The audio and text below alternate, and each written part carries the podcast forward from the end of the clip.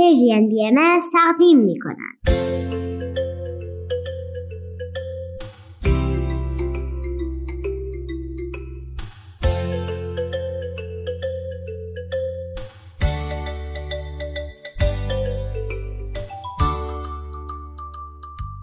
سپیدار و ویز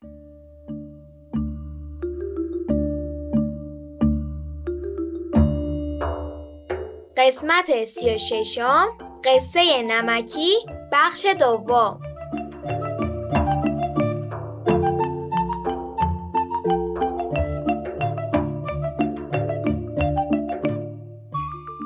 سلام بچه ها روز بخیر عزیزان. سلام حالتون چطوره؟ امروز دوازدهم آبان ماه 1401 خورشیدی و سوم نوامبر 2022 میلادیه. به برنامه ما خوش اومدید. خب قصه به کجا رسیده بود؟ نمکی جان شش در را بست و یک در را نبست. لای در هفتم باز شده بود.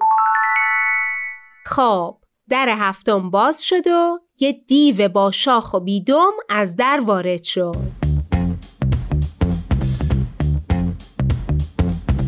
دیو سیاه بود و لکه های سفید کل تنش گرفته بود. سه تا شاخ بلند و تیزم داشت. عین خنجر. همون شمشیر کوچولو. به یکی از این سه تا شاخ بلند و تیز یه دست کلید بسته شده بود. به دو تا شاخ دیگه دو تا زنگوله بود. مثل همون زنگوله هایی که چوپانا به گردن گوسفندا میبندن تا گم نشن. دیو به اون گندگی که گم نمی‌شد. ولی از صدای زنگوله ها خوشش می اومد. اینطوری آدما حواسشون از گروم گرومپ پاهاش و کردن صدای نفسش پرت می شد و نمیفهمیدن که دیو اومده. فکر می‌کردن گوسفندی راهشو گم کرده یا داره شیطنت می‌کنه. دیو که پا به حیات خونه نمکی گذاشت صدای همون زنگوله میومد. ننه نمکی صدا رو شنید. اونم فکر کرد گوسفندی داره شیطنت می‌کنه. تا صدای دیو بلند شد صداش باعث شد چهار ستون خونه بلرزه. انگار زلزله اومده. ننه نمکی تا صدا رو شنید چشمشو باز کرد. زد تو سرش. آخه با اینکه تا حالا دیو ندیده بود ولی صدای دیوار رو میشناخت. چون بابای نمکی هر وقت قصه می‌گفت ادای دیوار رو در می آورد ننه نمکی گفت شیش در بستی نمکی. یه در نبستی نمکی. شیرم حلالت نمکی بریم ببینیم این دیو چی میگه. دیو گفت های بر شما هوی بر شما ناله و قصه بر شما مهمان رسیده بر شما چایی ندارید؟ نمکی و ننشم از ترس شروع کردن به آماده کردن چایی.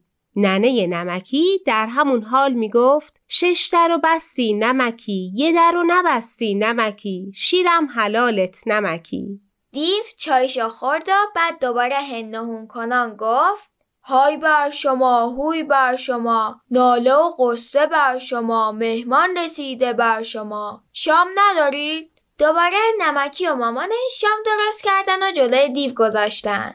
ننه نمکی می‌گفت شیش در رو بستی نمکی یه در رو نبستی نمکی شیرم حلالت نمکی. دیو غذا رو خورد. ولی به جای اینکه مثل همه حرمت سفره و نون و نمک صابخونه رو نگه داره دوباره نعره ای کشید. اونقدر محکم که همه خونه پر از خاک و خل شد و همه به صرفه افتادن. چشمای ننه نمکی پر از گرد و خاک شد. تا ننه نمکی بتونه چشاشو تمیز کنه و دوباره نگاهی به اتاق بندازه دید که دیگه نه خبری از دیف هست نه از نمکی. با گریه داد زد وای شیش در و بستی نمکی یه در و نبستی نمکی شیرم حلالت نمکی. ای وای.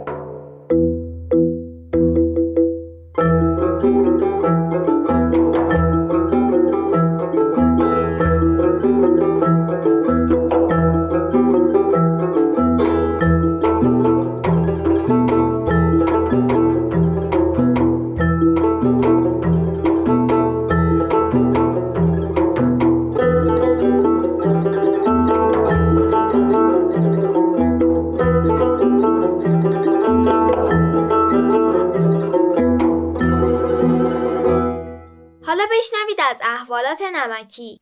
دیو سیاه نمکی و زیر بغل زده بود و از وسط آسمون تنوره می‌کشید و می‌رفت. چی می‌کشید؟ تنوره می‌کشید یعنی پرواز می‌کرد.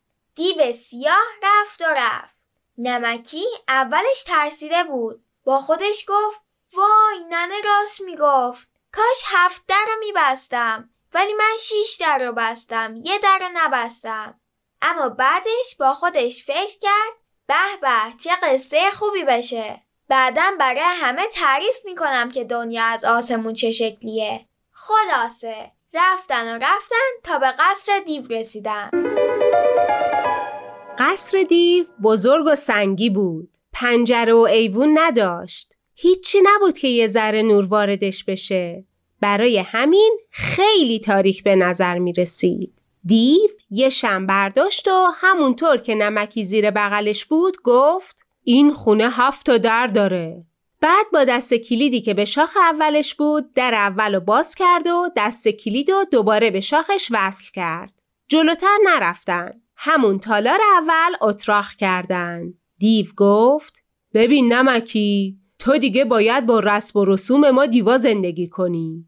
ما هفت روز غذا می‌خوریم هفت روز میخوابیم. من می‌خوام تا هفت روز دیگه بخوابم. بیا اینجا بشین سرمو بذارم روی پات تو هم برام قصه بگو تا خوابم ببره. حواست باشه. اگه از اون قصه های بابات بگی من می‌دونم و تو. از همون قصه ها که دیوا شکست می‌خورن. قصه ای بگو که خوشم بیاد. وگرنه میندازمت توی اتاق سومی. شایدم چهارمی. دیو اشتباه کرد. هیچ وقت نباید یه ذهن کنجکاو و خلاق و دست کم می‌گرفت. همین حرفش باعث شد که به قول مامان بزرگم شاخک های نمکی تیز بشه و دلش بخواد از راز این قصر که مثل خونه خودشون هفته در داشت سر در بیاره. برای همین وقتی دیو خواست سرشو بذاره روی پای نمکی تا بخوابه نمکی از همون اول یه تیکه سنگ زیر سرش گذاشت و شروع کرد به قصه گفتن قصه دیوی رو می‌گفت که تنبل بود و مامانش برای اینکه رازیش کنه از خونه در بیاد و بره دنبال کار سر راه سیب میچید. این قصه حسن کچل نیست؟ چرا همونه؟ نمکی همون قصه رو با آب و تاب ولی با قهرمانی دیو می‌گفت. خلاصه دیو خوابید. خورخورش بلند شد و قصر رو لرزوند.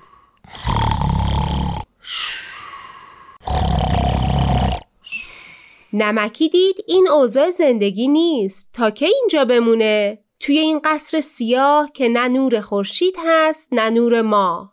پس آروم بدون اینکه دستش به زنگوله ها بخوره دست کلید و از شاخ اول برداشت و دست کلید خودشو گذاشت. راه افتاد بره ببینه پشت درای این قصر چیه. نگرانم بودا. نه که نمی ترسید می ترسید ولی فکر می کرد لابد رازی است که هم خونه خودش هفت در داره همینجا. لابد در هفتم اینجا هم معنای خاصی داره. در دوم و باز کرد و وارد شد. چی پشتش بود؟ غذا. تا دلتون بخواد غذا. هر خوردنی که به فکرتون برسه پشت اون در بود. نمکی نشست و یه دل سیر غذا خورد. دلش برای ننه نمکی تنگ شده بود. ولی با خودش گفت برای غلبه به این دیو باید قوی باشم. می‌دونست فقط خودش نیست. این دیو سیاه همه رو اذیت می‌کنه. بعد که غذاشو خورد رفت و در سوم باز کرد. پشت این در پر بود از آدمیزاد. بعضیا دختر بعضیا پسر بعضیا کوچیک بعضیا بزرگ. یکیشون اومد جلو و گفت خاتون شما کجا؟ اینجا کجا؟ نمکی ماجرا رو تعریف کرد و گفت حالا شما بگی. اون آدما اهالی شهرها و روستاهای اطراف قصر بودن. دیو سیاه زندونیشون کرده بود. از بعضیا قصه خواسته بود و بعد از قصهشون خوشش نیامده بود. حرفا و کارای بعضی دیگر را هم نپسندیده بود. خلاصه که همه اسیر دیو سیاه بودن. نمکی گفت دیگه آزادید. هر جا دوست دارید برید. ولی من باید برم ببینم پشت در چهارم چیه. کسی از جاش تکون نخورد. آخه راهها دور بود و دیو سیاه می‌تونست تنوره بکشه و اونا رو دوباره اذیت کنه. تازه همه کنجکاف بودن که پشت در هفتم چیه.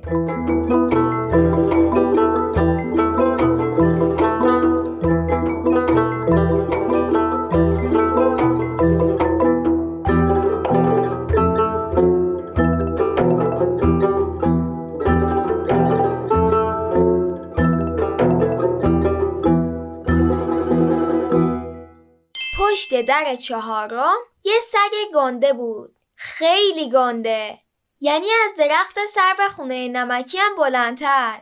اولش سگه به نمکی واق کرد. ولی وقتی نمکی نازش کرد و سگه فهمید نمکی دوست حیواناته آروم شد. خودش هم دل خوشی از دیو سیاه نداشت. دیو حتی با سگش هم که مراقب در بود بدرفتاری می‌کرد. پشت در پنجم ابزار جنگ بود. نه نمکی نه سگه نه بقیه کاری باهاشون نداشتن. گذشتن و رفتن و در شیشم رو باز کردن.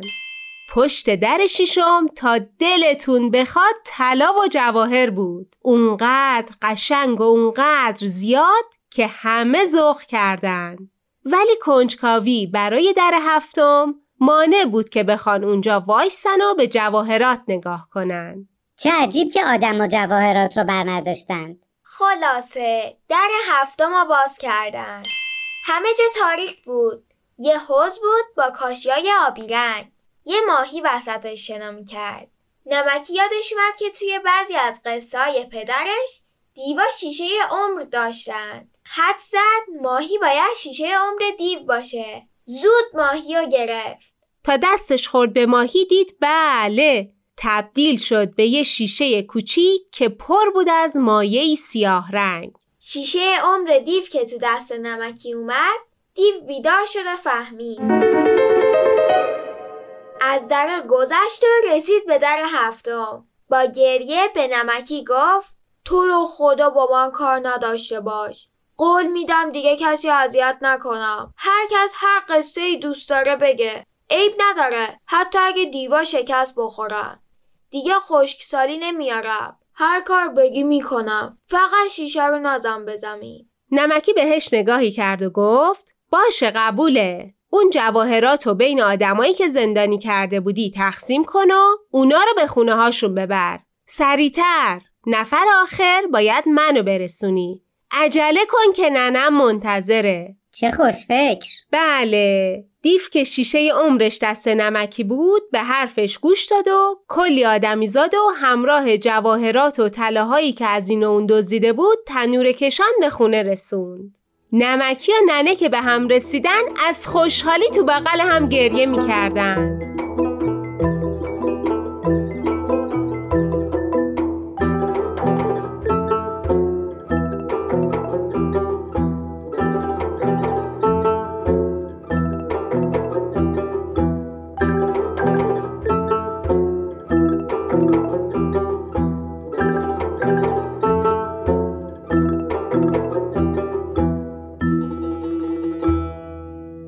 نمکی گفت وقت وفای به حرفته.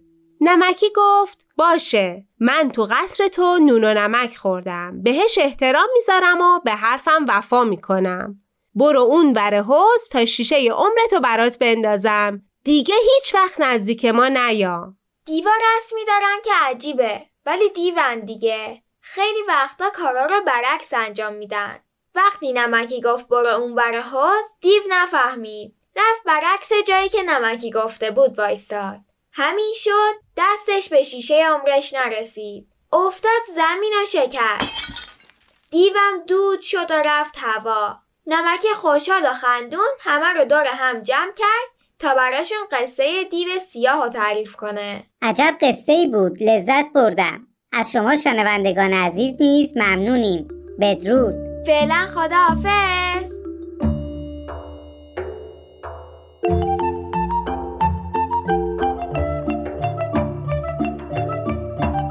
عزیزان بعد از شنیدن یه آهنگ به داستانهای نیلوفر گوش میدیم. بعد از اون نوبت می‌رسه به بزرگترای عزیز با برنامه آب در کوزه و ما.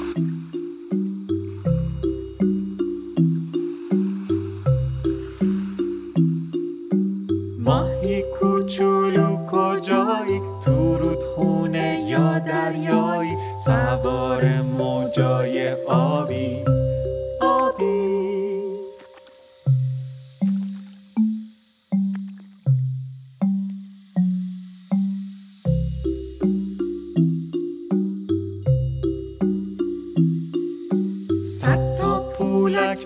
صد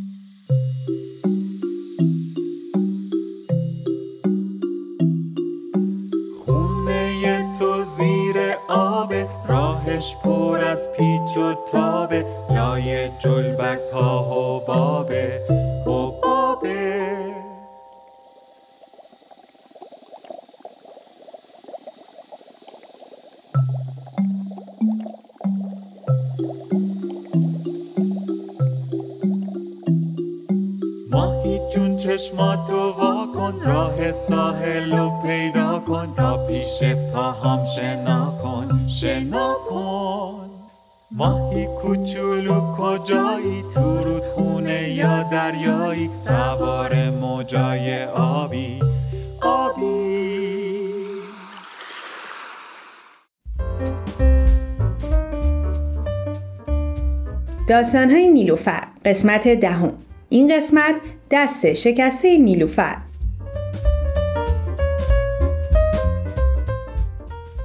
بچه زندگی همیشه به خواست ما نمیگذره. گاهی ماجرایی پیش میاد که ما رو شدیدا ناراحت می‌کنه و گاهی هم بدون اینکه انتظارش رو داشته باشیم اتفاق خوبی میافته. پذیرفتن اتفاقای ناگهانی و پیش بینی نشده کار خیلی راحتی نیست. ولی باید بدونیم گاهی خیر و صلاح ما در اون چیز نیست که ما می‌خوایم. و شاید بعد از طی کردن یه مسیر سخت و طولانی به چیزی بیشتر از اهدافمون برسیم. دقیقا مثل اتفاقی که برای مرجان جون دوست مامان نیلوفر افتاد و امروز قراره داستانش از زبان خودش بشنویم.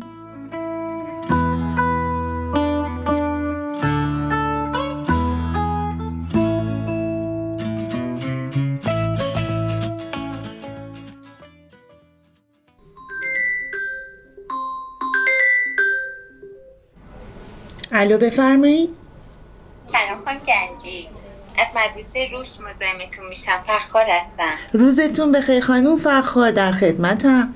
متاسفانه برای نیلوفر حادثه ای رخ داده و دستش آسیب دیده. ای وای چی شده؟ اصلا جای نگرانی نیست به خیر گذشت. الان آوردیمش بیمارستان. من خودم هم کنارش هستم. احتمالا دستش شکسته و باید گچ بگیرم. الان حالش خوبه؟ می‌تونم باش صحبت کنم؟ عرض کردم جای نگرانی نیست. الان بردنش رادیولوژی که از دستش عکس بگیرم. کدوم بیمارستان؟ خودم رو سریع میرسونم. بیمارستان مفید خیابون بالای مدرسه. بله بله آدرس رو بلدم. تا چند دقیقه دیگه اونجا هستم. ممنونم خانم. خواهش می‌کنم. چی شده بیمارستان؟ برای نیلوفر اتفاقی افتاده؟ آره احتمالا دستش شکسته. ببین بعد از این همه مدت اومدی پیشم حالا یه اتفاق افتاده. انشالله که به خیر میگذره. پاشو پاشو منم باید میام. نه خودم میرم. بیمارستان چند تا کوچه بالاتره. نزدیکه. فقط تو حواست به غذای روی اجاق گاز باشه. باشه عزیزم. اصلا هم نگران نباش. خیالت بابت من راحت. منتظرت میمونم.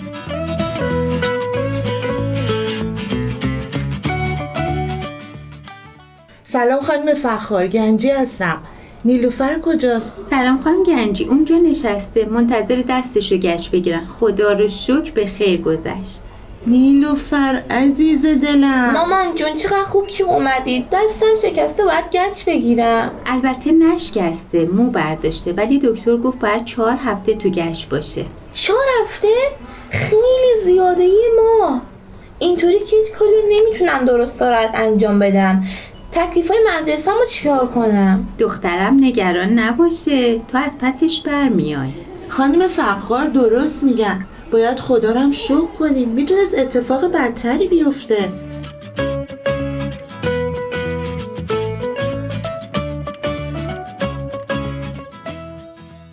خب نیلوفر تعریف کن ببینم چی شده. زنگ ورزش داشتیم بسکتبال بازی می‌کردیم. که یکی از بچه ها تعادلش رو از دست داد و منو محکم گرفت. منم تعادلم از دست دادم و دوتایی با هم افتادیم زمین. ولی دوستم افتاد روی دست من. آخ آخ خب بازم خدا رو شو به خیر گذشت. آره من جان جون ولی با اینکه دکتر دستم گچ گرفت هنوز خیلی درد می‌کنه. نگران نباش عزیزم.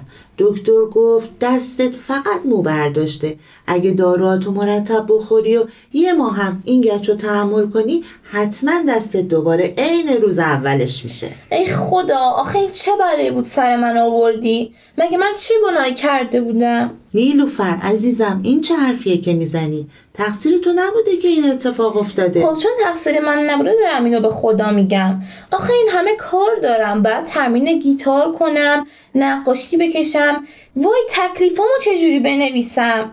حتی با این دست گچ گرفته غذا خوردنم سخت میشه. اینقدر ناراحتی نکن.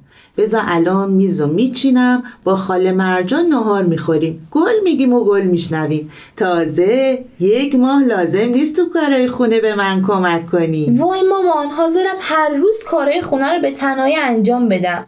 چقدر زندگی با این دست مو برداشته کسل کننده میشه. انقدر ناراحت نباش دختر این روزم میگذره. اتفاق دیگه برای هر کسی می‌تونه پیش بیاد. درسته مرجان جون ولی چرا این اتفاق برای من افتاد؟ چرا برای کس دیگه ای نیفتاد؟ چرا خدا کاری کرد که برای من این اتفاق بیفته؟ نیل فرجانم بذار تا غذا حاضر میشه برات یه خاطره تعریف کنم. حتما مامانتم یادشه.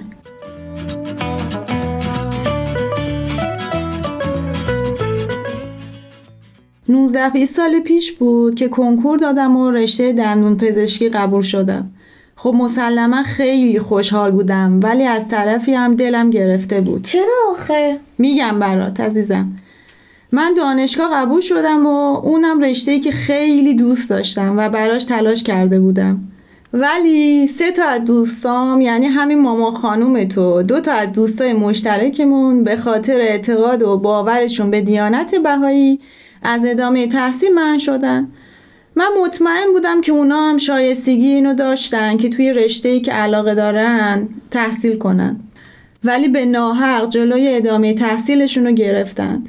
این مسئله خیلی منو ناراحت کرد. کاری هم از دستم بر نمی اومد. خلاصه نیلو فرجونم گذشت تا اینکه این دانشگاه اینترنتی که مامانتم ازش فارغ تحصیل شده را افتاد. دانشگاهی که جامعه بهایی تأسیس کرده بود. اسمش چی بود؟ B-I-H-E آره B-I-H-E حقیقتا خیلی خوشحال شدم. تنها کاری که دستم برمی اومد این بود که تو درسای مشترکمون کمکشون کنم.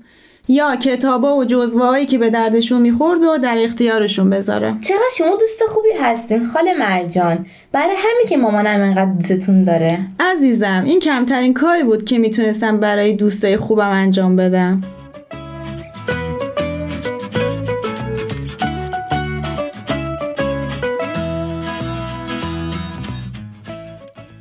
ولی جریان ادامه داره. متاسفانه مسئولین دانشگاه متوجه شدن که من به دوستای بهاییم کمک می‌کنم و همین مسئله باعث شد که توی کنکور تخصصی قبول نشم.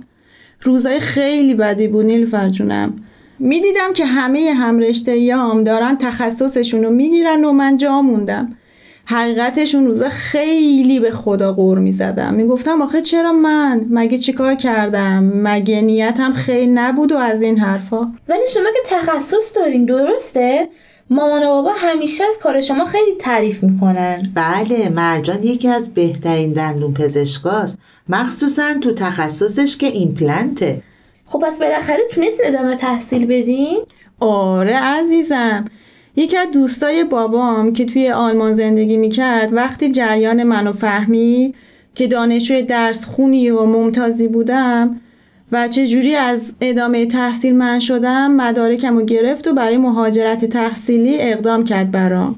رفتم آلمان و تخصص ایمپلن که اون زمان هنوز تو ایران رایج نبود و گرفتم. تخصصی که هم خیلی علاقه من بهش شدم و هم بازار خیلی خوبی تو ایران داشت. روزای خیلی سختی بود نیلوفر. مهاجرت، قربت، زبان آلمانی که اصلا بلد نبودم. ولی خیلی زود به چالش ها غلبه کردم و تونستم به هدفم برسم. اون زمانا برای من کلی یادگیری داشت. امروز خیلی خوشحالم که اون روزا رو تجربه کردم.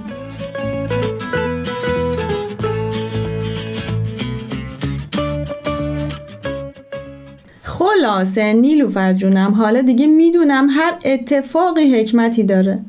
فقط خود خداست که می‌دونه چی به صلاح ما هست و چی به صلاحمون نیست. چه خاطره جالبی خال مرجان. پس منم الان نباید ناراحت باشم؟ یعنی موبر داشتن دست منم حکمتی داشته؟ اما چه حکمتی؟ آره عزیزم. شاید ما حالا حالا متوجه حکمت خیلی چیزا نشیم. اما می‌تونیم نگاهمون رو به خیلی از قضایه عوض کنیم. مثلا تو الان می‌تونی نوشتن با اون یکی دستتو تمرین کنی یا حتی این تجربه رو پیدا می‌کنی که با وجود دست شکسته چطور می‌تونی کاراتو به خوبی انجام بدی. نظرت چیه؟ آره تا حالا اینطوری بهش فکر نکرده بودم. عزیز دلم گفتم که نباید ناراحت باشی. حضرت بهاءالله میفرمایند محزون مباش از آنچه وارد شده. به صبر تمسک نما. چه زیبا. پس نیلوفر این اتفاق می‌تونه فرصتی برای تمرین صبوریت باشه ها. مرسی. امیدوارم منم مثل مرجان جون بتونم از این اتفاق بدی که برام افتاد در راه پیشرفت استفاده کنم. فقط مامان چرا تا حالا داستان خاله مرجان برام تعریف نکرده بودی؟ خب حتما حکمتی داشته. شاید حکمتش این بود که خود مرجان جون داستانش رو کامل و با جزئیات برات بگه.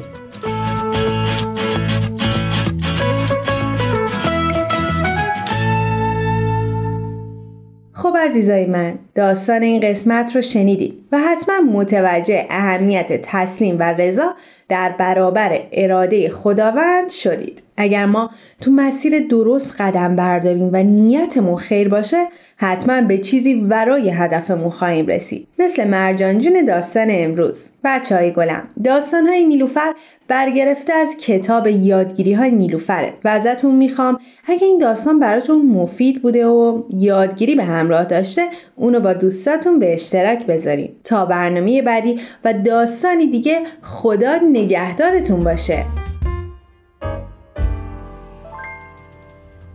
تهیه شده در پرژن BMS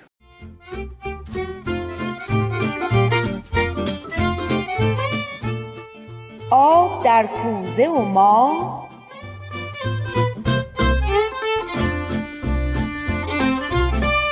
کاری از گروه نمایش رادیو پیام دوست.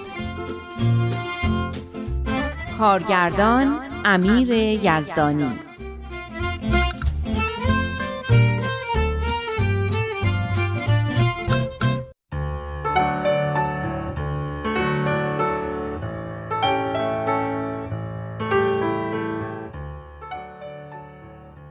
اینکه همه چیز رو از قبل به دقت آماده کرده بودم بازم دلشوره داشتم. به خصوص که این اولین باری که قرار شده بود من اداره جمع رو به عهده بگیرم با اولین باری که قرار بود بابای نیلی در جمع شرکت کنه همزمان شده بود. نیلی همون دختری بود که ماها بود سوء رفتارش همه ما رو درگیر خودش کرده بود. من و الهام امیدوار بودیم که کلاس اطفال کمکی باشه به نیلی برای غلبه بر رفتارهای نادرستش. البته این قبل از اون بود که متوجه بشیم احتمالا مشکلاتی هم تو خانواده اون وجود داره. حالا فکر می کردیم که شاید شرکت مادر و پدرش در جمعهای تربیتی ما بتونه شروعی باشه برای کمک به بهبود فضای خانوادگی اونا.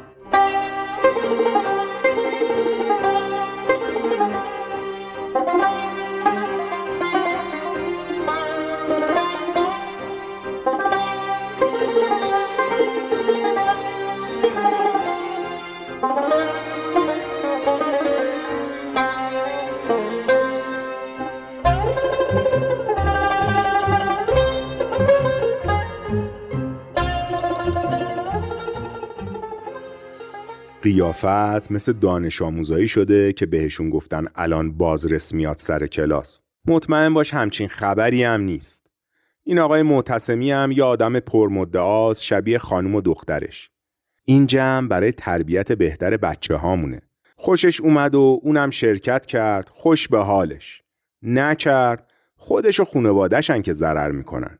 من نمی‌فهمم تو الهام خانوم چرا انقدر از این بابا میترسین. خیلی خوب. برو دیگه علی جون. تموم شد. نه اصلا بحث ترس نیست. یادت چقدر درباره شانیا نگران بودم؟ بعضی شبا از فکر و خیال نمی‌تونستم بخوابم. همش میترسیدم شانیا به خاطر کمرویش بشه یه آدم تو سریخور مثل خودم. نتونه دوست پیدا کنه نتونه زندگی شادی داشته باشه یه سرنوشت تلخ و غمگینی پیدا کنه. یعنی تو الان زندگی تلخ و غمگینه؟ نه الان دیگه نیست. خیلی هم راضی و خوشحالم.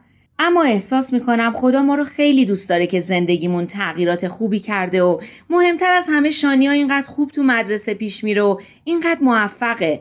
آشنایی با خانواده الهامینا یه موهبت بود برای ما. من فکر می‌کنم در مقابل این مواهبی که خدا نصیبمون کرده باید یه کاری بکنیم. خب داریم یه کاری می‌کنیم. خدا رو شکر می‌کنیم اما شکرگزاری واقعی اینه که کاری کنیم آشنایی با ما هم برای خانواده های دیگه همینقدر خوب باشه این حرفا به نظرت مسخره میاد نه؟ نه چرا مسخره بیاد؟ فقط چشمم آب نمی‌خوره که ماها بتونیم کاری برای اینا بکنیم چرا؟ چون ماها خودمونم مشتاق بودیم تربیت بچه هامون برامون مهم بود دلمون می‌خواست اوزامون رو بهتر بکنیم اما اینا رو تو الهام خانوم به زور دارین میکشونین تو کلاس اطفال و شور تربیتی. اشتباه می‌کنی. هیچ زوری در کار نیست. پیداست که محشید از جمع اون دفعمون و صحبتهایی که می‌کردیم خیلی هم خوشش اومده. اگه اینطور نبود که تعارف نداشت یه بهونه می آورد و نمی اومد الان دو هفته است نیلی و شانیا و سارا با هم دوستن و مدرسه میرن و خدا رو شکر هیچ مسئله جدیدی هم بینشون پیش نیومده. خیلی هم بهشون خوش میگذره. محشیدم این چیزا رو می‌بینه. چیز که نیست. می‌خوای بگی احمق که نیست؟ می‌خواستم یه کلمه بهتری پیدا کنم. می‌تونه این چیزا رو ببینه؟ آفرین. دقیقا. تو الان یه چیز خوبی به من یاد دادی. به رشد من کمک کردی. منم دوست دارم به رشد تو کمک کنم. الهام میگه زن و شوهری خوبن که با هم رفیق باشن و به رشد همدیگه کمک بکنن. حرف جالبیه. اینو هم امشب بگو. نکته خوبیه.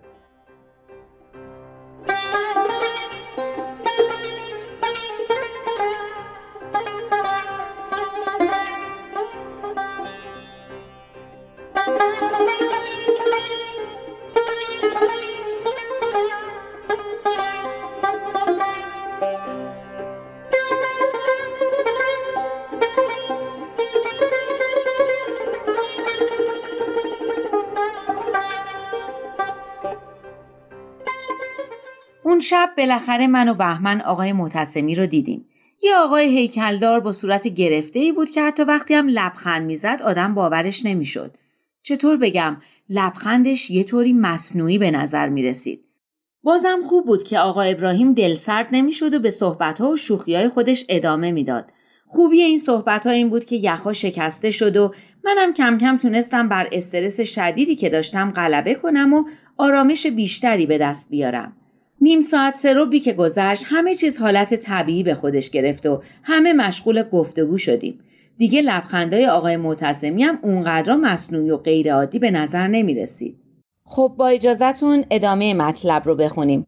بهمن شما بقیه مطلب رو برامون می‌خونیم؟ باشه از همین از جمله نشانه های آره از همونجا از جمله نشانه های سقوط اخلاقی در نظام اجتماعی کنونی جهان ضعف پیوند روحانی در روابط خانوادگی است. عدم رعایت کامل تصاوی زن و مرد و بیتوجهی به حقوق کودک در خانواده موجب رواج فرهنگی می گردد که از خصوصیات بارز آن تحقیر زن و فرزند، تحمیل اراده شخصی به دیگران و سرانجام اعمال زور و خشونت ابتدا در خانواده و سپس در مدارس و محل کار و نهایتاً در کوی و برزن و صحنه اجتماع می باشد. خیلی ممنون. اول از اون چیزی شروع کنیم که میگه از نشونه های سقوط اخلاقیه. اون چیز ضعف پیوندهای روحانیه. این پیوندهای روحانی یعنی همون پیوندهای اخلاقی؟ فهمیدم. اگر از نظر احساسی و فکری و اخلاقی با هم ارتباطی نداشته باشن میشه ضعف پیوندهای روحانی. فکر کنم اونم هست. شاید بهتر اینجوری بگیم که افراد خانواده فقط پیوندهای جسمانی با هم ندارن و مثلا از یه خون نیستن. روابط روحانی هم دارن. چون انسان فقط جسم نیست. هم جسم داره هم روح. یعنی قلب داره، احساس داره، ذهن و فکر داره. اینا همش برمیگرده به روحش. توی خانواده افراد پیوندهای روحانی هم باید با هم داشته باشن فهمیدم اگر از نظر احساسی و فکری و اخلاقی با هم ارتباطی نداشته باشن میشه ضعف پیوندهای روحانی.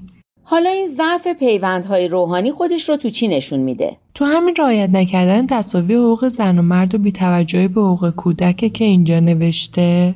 بله دیگه زن و مرد تو زندگی مثل دو بال یه پرنده میمونن که وقتی هر دوشون هماهنگ و قوی عمل کنن پرنده خونواده و کلا زندگیشون به پرواز در میاد. اما اگه یه بال ضعیف باشه و یه بال قوی یا یه بال نذاره اون یکی بال حرکت کنه همین که پرنده بخواد پرواز کنه نمی‌تونه. و زمین می‌خوره. زن و مرد باید به رشد همدیگه کمک کنن. نه اینکه سعی کنن جلوی رشد همدیگه رو بگیرن که مبادا اون یکی ازشون جلو بیفته. درسته الهام جون؟ البته خیلی قشنگ گفتی. وقتی زن و مردی خونواده ای تشکیل میدن دیگه نباید خودشون رو جدا از هم یا در رقابت با هم دیگه ببینن. دیگه یکی شدن با هم متحد شدن. بله یه اتحاد ابدی که هر چقدر محکمتر و قویتر باشه بیشتر جلو میره و بیشتر باعث خوشبختی و رفاه خودشون و بچه هایی که به دنیا میارن میشه.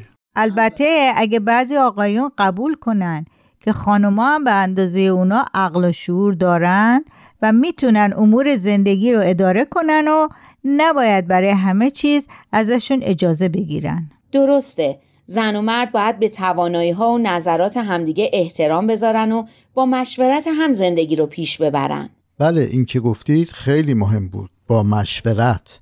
نه اینکه یه طرف هر کاری دلش خواست انجام بده و همسرش اصلا خبر نداشته باشه. اسمش رو هم بذارن تصاوی حقوق.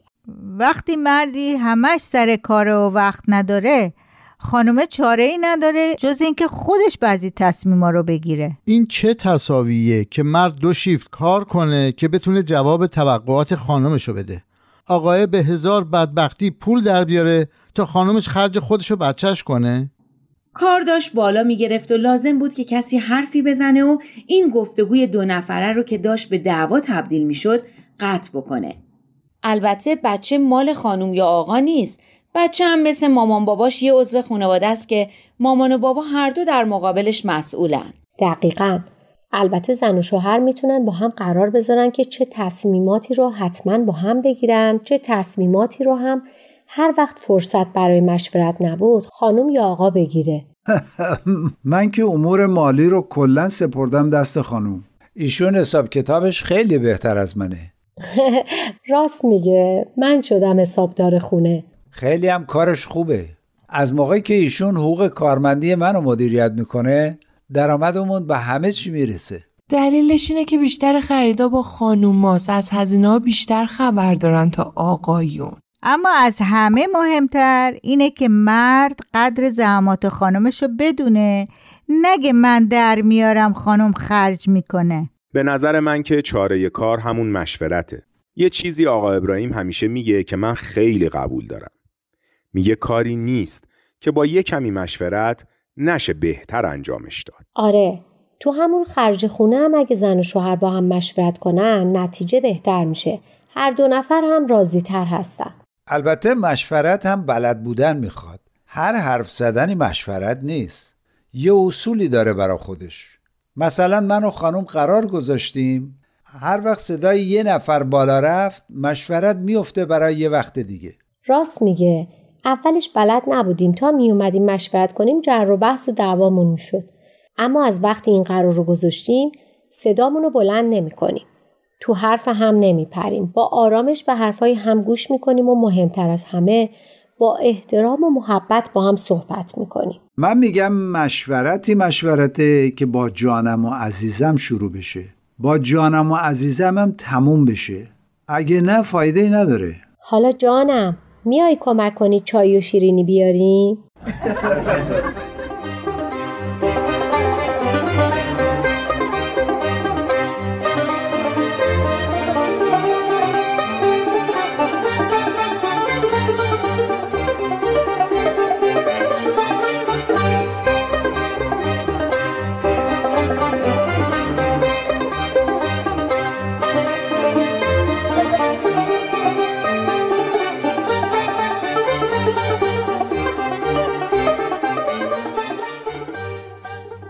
خدا رو شکر که الهام و ابراهیم بودن و با صحبتاشون نذاشتن جمع ما تبدیل به یه مشاجره خانوادگی بشه.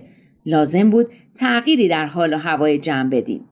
میگم تا الهام جون و آقا ابراهیم دارن زحمت می‌کشن می‌خواین فیلم یکی از سرودای بچه ها رو که تو کلاس اطفال خوندن براتون بذارم؟ چرا که نه خیلی عمالیه